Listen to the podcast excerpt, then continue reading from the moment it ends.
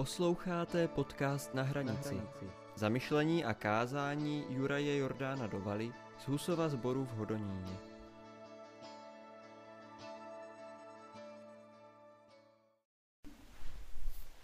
Čteme slova svatého Evangelia podle Marka. První kapitola 21. až 28. verš. Když přišli do Kafarnaum, hned v sobotu šel Ježíš do synagógy a učil. I žasli nad jeho učením, neboť učil jako ten, kdo má moc, a ne jako zákonníci. V jejich synagóze byl právě člověk posedlý nečistým duchem. Ten vykřikl, co je ti do nás, Ježíši Nazarecký? Přišel si nás zahubit, vím, kdo jsi, jsi svatý Boží. Ale Ježíš mu pohrozil, umlkni a výjdi z něho. Nečistý duch jim zalomcoval a s velkým křikem z něho vyšel. Všichni úžasli a jeden druhého se ptali, co to je nové učení plné moci, i nečistým duchům přikáže a poslechnou ho. A pověst o něm se rychle rozšířila po celé galilejské krajině. Amen. Můžete si sadnout, sestry a bratia.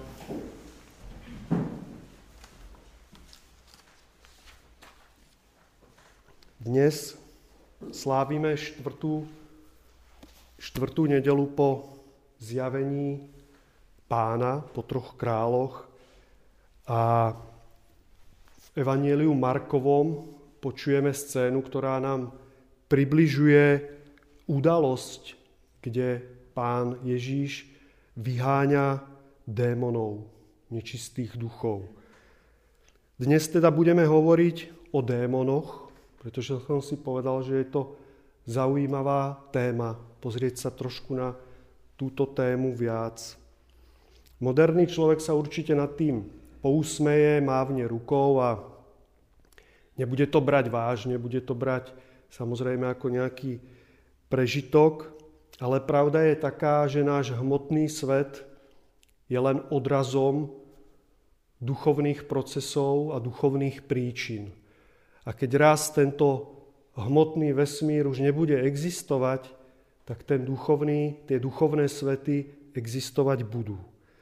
Ak ste čítali niekedy apoftegmaty, to je zbierka výrokov púštnych otcov, tak oni veľmi často živo a niekedy aj tak farbisto popisujú zápasy s temnými silami, s démonmi. E, životopis svätého Antona Velikého, to bol jeden e, z prvých púštnych otcov, Anton Veliký, e, ktorý napísal Atanás Aleksandrijský, tak ten je priamo povestný e, týmito zápasmi, preto svätý Anton na stredovekých obrazoch je často vyobrazený ako muž, ktorý má, vedie súboj alebo zápasy s démonmi.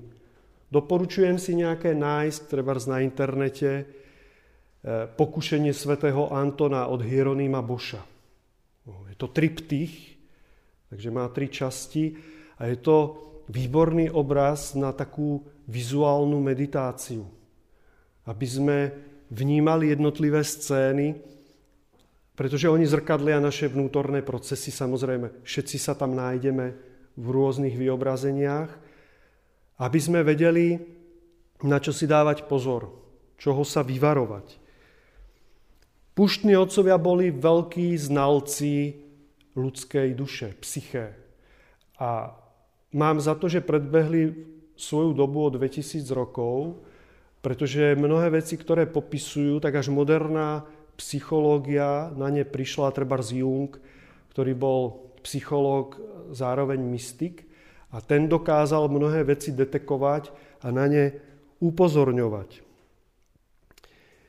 Zápas s démonmi, teda aby sme správne pochopili, tak ho musíme chápať ako vnútorné boje s vášňami, neresťami a emočnými afektami. Ale púštni otcovia toto vnímali, oni, tých, oni tieto procesy personifikovali, takže, takže dávali tým rôznym nerestiam a vášňam aj svoje mená, pretože ich vnímali jasnozrivo, takže častokrát ich vnímali ako osoby a bytosti, s ktorými sa tento zápas vedie. Čo si musíme uvedomiť je to, že démoni nie sú žiadni čerti z rozprávok. No, to, je, to je folklór. Ale sú to reálne podprahové sily, ktoré reálne existujú. E, my všetci ich pôsobeniu podliehame. A to nie sú len zlé, ale samozrejme aj dobré. My všetci ich pôsobeniu podliehame. Predstavte si to tak, tak ako na nás dopadá slnečné žiarenie a slnečné lúče, pretože slnko svieti. Zároveň, keď je iné počasie, že fúka vietor, tak to tiež má na nás vplyv a tiež to na nás dopadá. Keď je výchrica, keď padajú krúpy alebo je tma, príde tma, je to striedanie dňa a noci, tak to všetko má na nás vplyv. A je to vlastne také normálne duševné počasie. Pri našich rozhodnutiach sily dobra a zla z nášho podvedomia, ale aj nevedomia vždy spolu pôsobia. Vždy. Ale teraz veľmi dôležitá vec. E, oni nás nemôžu k ničomu donútiť. Ani primeť. Nemôžu, pretože my sa rozhodujeme vždy sami. Máme slobodnú vôľu, zhora danú, od stvoriteľa a tá je svetá. Tá je nedotknutelná a nemenná. Čo oni môžu, tak tie dobré nás môžu inšpirovať, pozdvihovať. Tie temné nás môžu stiahovať a pokúšať. Žiadny aniel proste za nás nevykoná žiadny dobrý skutok. Nepodá nikomu pohár vody, nepodá nikomu pomocnú ruku, keď sa bude topiť, za nikoho neurobí nič dobré. On nás môže k tomu len pobádať, že my vo svojom svedomí cítime vnúknutie, že by som to mal urobiť. Mal by som to spraviť. Nemal by som tu sedieť na zadku, ale mal by som tomu človeku pomôcť. Zároveň žiadny démon ani podprahová temná sila za nás nič neukradne, nikoho neudá, nikoho nebude ohovárať, ale napriek tomu to robíme, pretože to je naše slobodné rozhodnutie. Ona nás k tomu samozrejme pobáda, pretože z toho čerpá energiu, z toho žije. Ale my máme vždycky v rukách svoje rozhodnutie a to je posvetné. Ako teda dôjde k tomu tzv. posadnutiu, o ktorom sa hovorí aj dnes v biblickom texte. Podprahové sily nemôžu nič, pokiaľ sa im sami neotvoríme. Môžeme sa im otvoriť rôznym spôsobom. Napríklad určite je dobré sa vyvarovať akejkoľvek mágie a akémukoľvek zahrávaniu sa s astrálom. Ja vám poviem prečo. Pretože my sme chránení, pokiaľ sa neotvárame tomu a nevydávame sa vlastne v šanc týmto silám. Tak máme prirodzenú ochranu aby nemohlo dôjsť k nejakému duchovnému útoku. Ale pri špiritizme a pri určitých okultných praktikách toto človek zo seba sníma, dáva to preč a potom sa ocitá bezbranný vlastne a je konfrontovaný s týmito podprahovými silami. To je jedna stránka. Druhá je, e, ľudia duchovne slabí a labilní veľmi ľahko podlahnú práve tej vášni, že ich premôže. Hnevu, zlosti, nenávisti. Ak je človek veľmi slabý, tak môže dôjsť k tomu, že proste stratí kontrolu. Že tá sila nad nami kontrolu prevezme. Vďaka Bohu na, najčastejšie to býva len dočasné. Že to nemá trvalý charakter. Človek v afekte niečo urobí, čo ho potom je z toho sám prekvapený a chytí sa za hlavu jedanečku. Ja som to fakt nechcel. A vtedy v tom afekte, keď sme ako keby v takom bezvedomí, bude, sú to mikrosekundy alebo nejaký čas, tak vtedy nevládneme nad sebou my, ale vládne nad nami niekto iný. A to sú zlomky sekúnd. Horšie prípady sú, pokiaľ to má nejaký trvalý charakter, že dôjde k tomu tzv. Osídleniu, ale chvála Bohu, to bývajú výnimočné prípady. To sú tie ťažké prípady. Teraz si priblížme pár najčastejších vášní, tak ako ich podáva kresťanská teológia a zmienujú ich aj púštni otcovia. Prvá z nich je vášeň pýchy. Vášeň pýchy asi všetci vieme, keď sa povieme, pozrieme do svojho vnútra, asi všetci vieme, čo pícha je. Latinsky sa nazýva superbia. Je to veľmi záľudná vášeň. Je to veľmi záľudný démon, ktorý si nás dokáže ochočiť. Ja vám teraz prečítam, čo o píche napísal jeden veľmi významný mních, púštny otec Johannes Klimakos. To počúvajte, stojí to skutočne za to. Pícha je zapření Boha, vynález démonů, pohrdání lidmi, matka odsouzení, potomek chvály, známka duševní neplodnosti, odepření boží pomoci, předchůdce šílenství, původce pádu, příčina posedlosti, pramen hněvu, brána přetvářky, opora démonů, strážce hříchů, původce bezcitnosti, neznalost soucitu, krutý zúčtovatel, nelidský soudce, protivník Boha, kořen rouhání.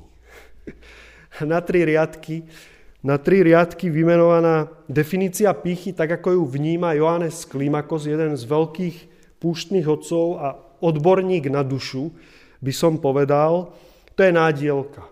Riadna nádielka, až by som povedal, že smrtonosná, ale opodstatnenie smrtonosná, pretože pícha vo svojich posledných prejavoch, ona nás vedie skutočne k duchovnej smrti. Pícha nám zatvára všetko vnímanie a vedie k duchovnej smrti. Pyšní ľudia sú zaslepení zaslepený svojou veľkosťou, veľkoleposťou.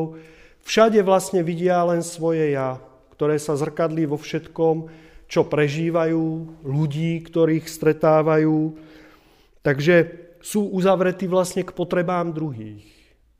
Oni nevnímajú, možno, že ste sa s tým stretli, pokiaľ sa bavíte s pyšným človekom, tak on stále má nutkanie a potrebu hovoriť o sebe ak mu sa zveríte so svojimi problémami a trošku otvoríte, poodhalíte svoje vnútro, tak on už len čaká na to, kedy skončíte, aby mohol, alebo vám prípadne vstúpiť do toho, aby mohol zase hovoriť o sebe. Pretože potrebuje byť stále nejakým spôsobom stredobodom pozornosti. V dialógu, v spoločnosti, kdekoľvek sa taký človek ocitne.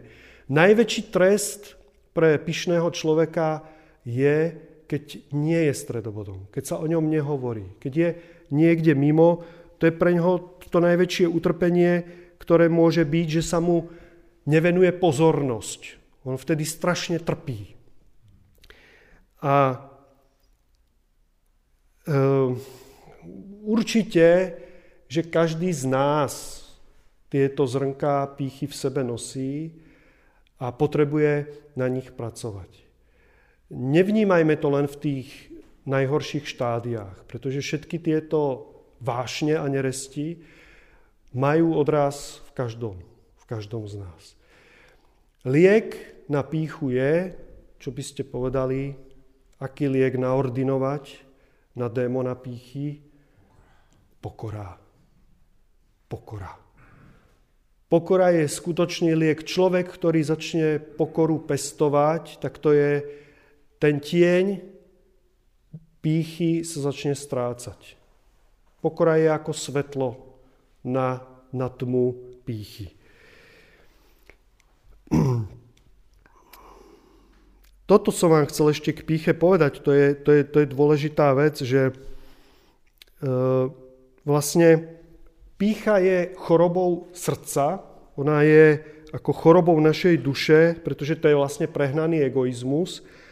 Ale ešte som si tu poznačil, že keď nás posadne démon pýchy, tak z tých duchovných temných síl to je práve luciferská sila. To je Lucifer, e, pretože tých démonských síl je viac, ale Lucifer bol archaniel, kedysi svetlonos v preklade. On je veľmi krásny a preto častokrát pícha je skrytá za krásu. Ľudia, ktorí e, sú pyšní, tak svojou krásou a dobrými úmyslami túto svoju prax ospravedlňujú a nejakým spôsobom vysvetľujú, že preto to tak je. Až keď to vlastne prehliadneme a ideme do hĺbky, tak zistíme, že za tým je len, len, len prázdna pícha, nič viac. Ďalší démon alebo vášeň, ktorého chcem spomenúť, je určite hnev. Hnev, latinsky ira. Častý hnev a výbuchy hnevu sa prejavujú u ľudí, ktorí potrebujú vždy a všade presadzovať svoju vôľu. Svoju, svoju vôľu. Ak sa to nedeje tak, ak sa veci nedejú tak, ako by chceli oni, tak potom sa to rozpúta, prejavuje sa zlosť, agresivita až nenávisť, primárne voči ľuďom. Voči ľuďom tým, že taký človek ich napáda vo svojich myšlienkách, napáda ich slovne, niekedy aj fyzicky. Sú samozrejme také prípady. Tento hnev sa neobmedzuje len na ľudí, ale aj na veci, takže taký človek hádže, búcha, nimi rozbíja a častokrát, alebo niektorí ľudia aj voči sami, samým sebe.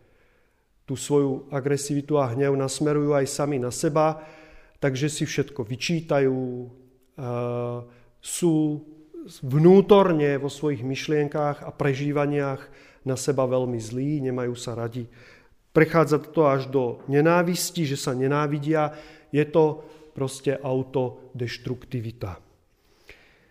Ľudia, ktorým vládne démon hnevu, tak druhým robia zo života peklo.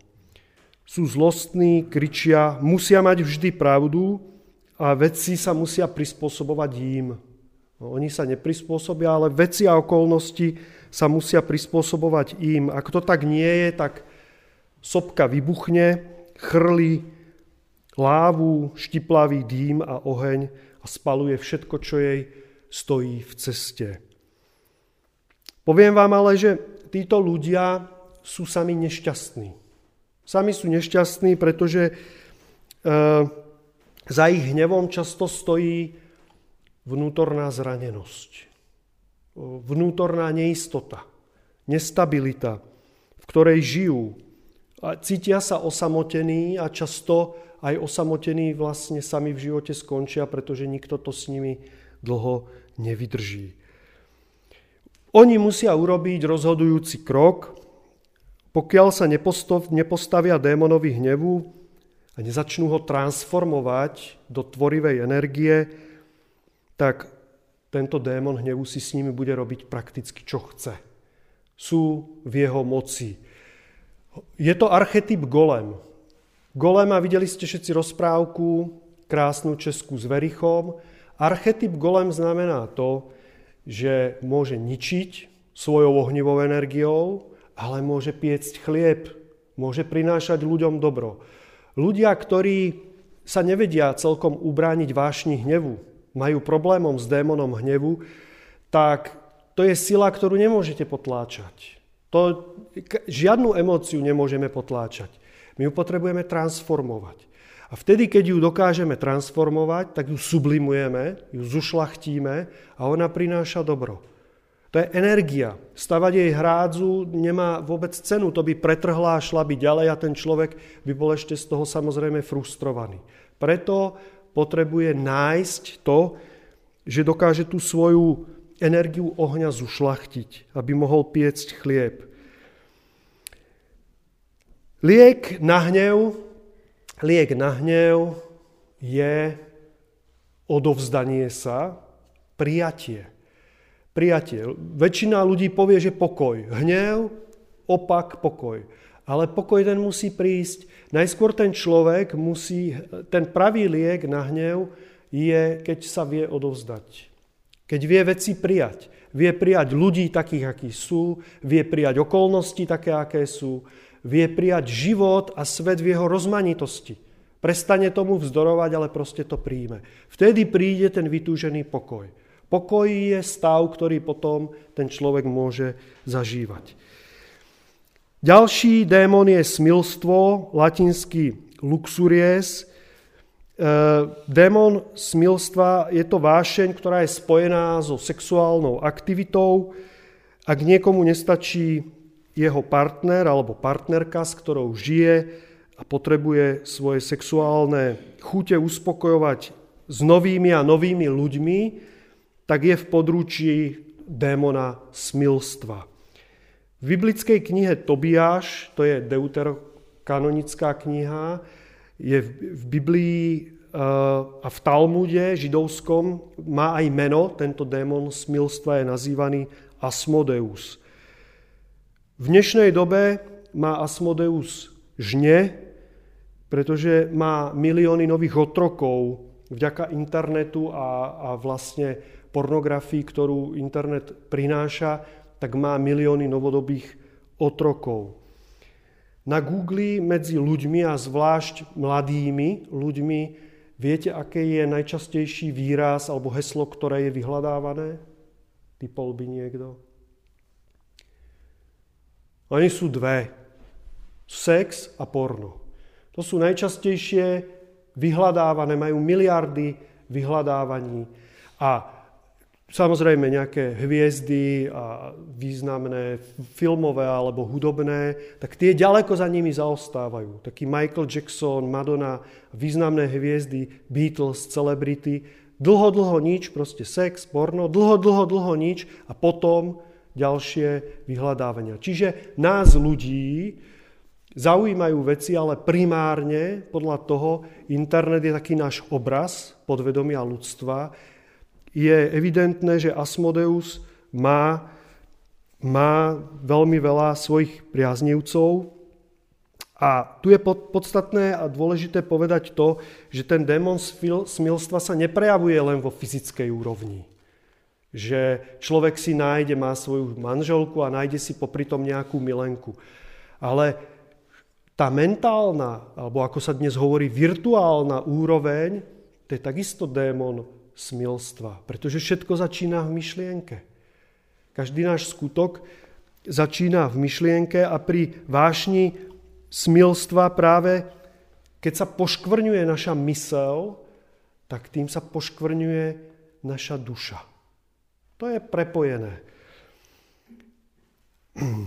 Ak sa naša mysel stane nečistou, tak aj naše srdce a naša duša neverili by ste, akým veľkým problémom je dnes práve závislosť.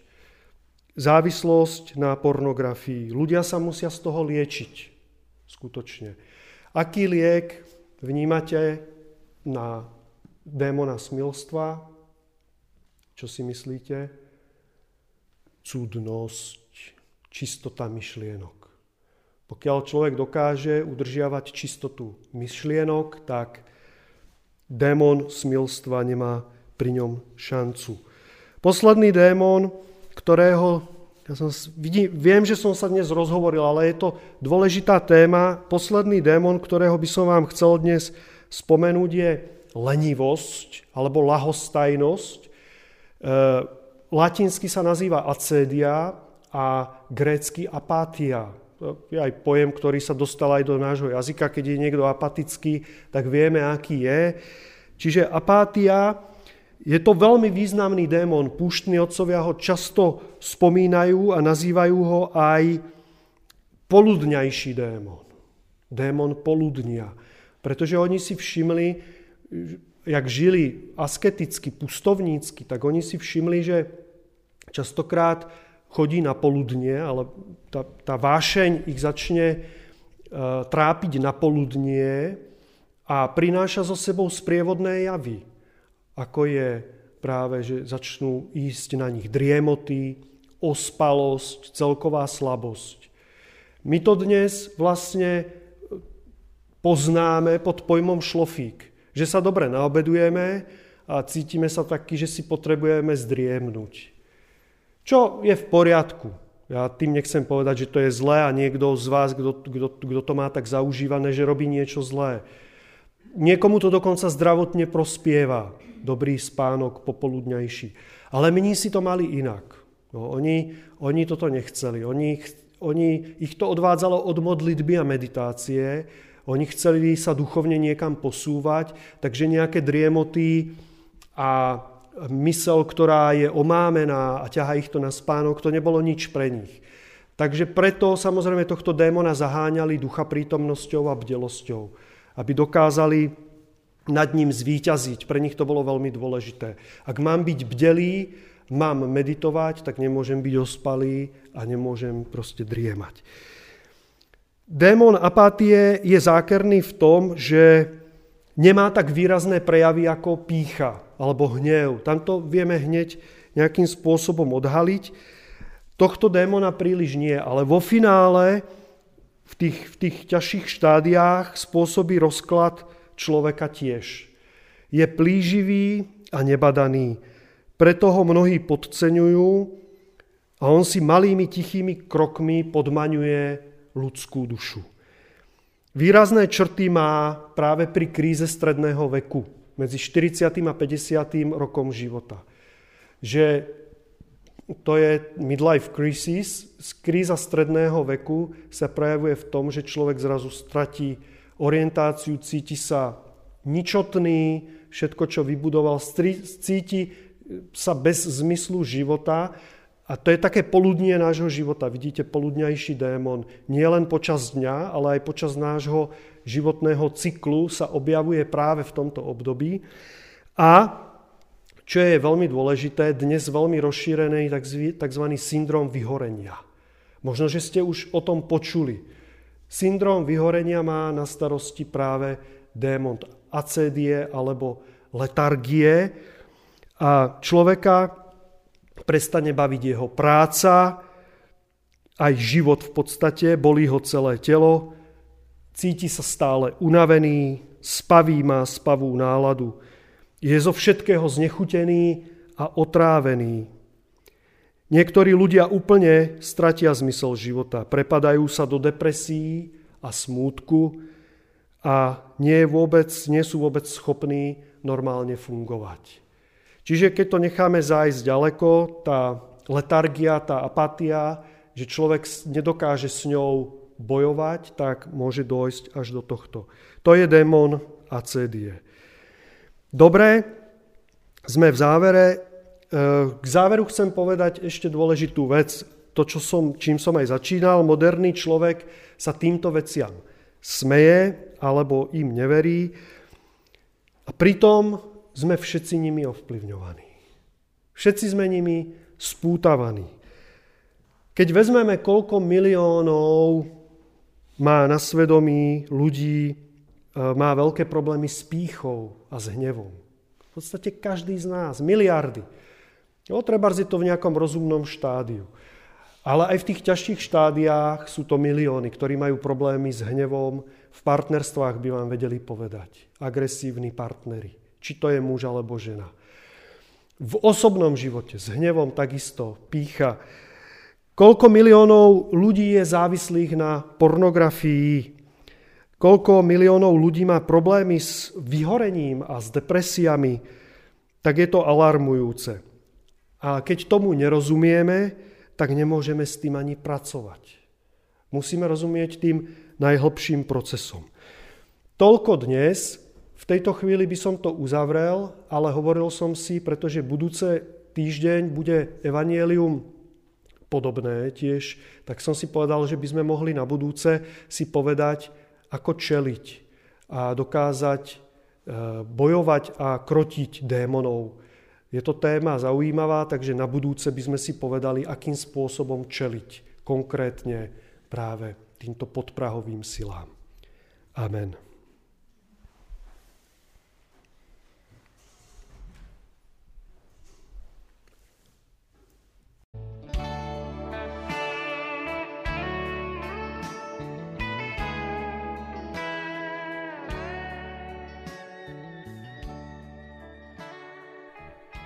A nezapomeňme, láska přemáhá každé zlo. Láska odpouští, láska léčí, láska nás sjednocuje s Bohem, pramenem všeho bytí.